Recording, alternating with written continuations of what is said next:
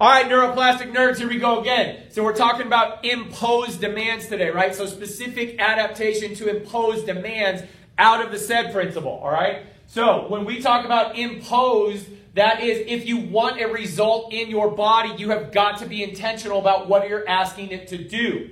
So if we want to get better at sitting in our wheelie walker and get stronger so we can move around better in our life, we need to train your body, your, your abs, your hips, your blades, your spine, your neck, and the ability for your brain to change directions to get better.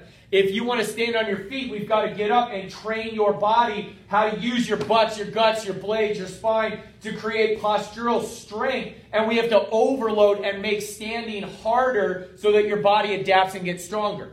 And if you're if you're wanting to do something like lift your leg up and do hip flexion, you don't just do a bunch of hip flexion, you work on all the muscles that allow your brain to lift your hip properly.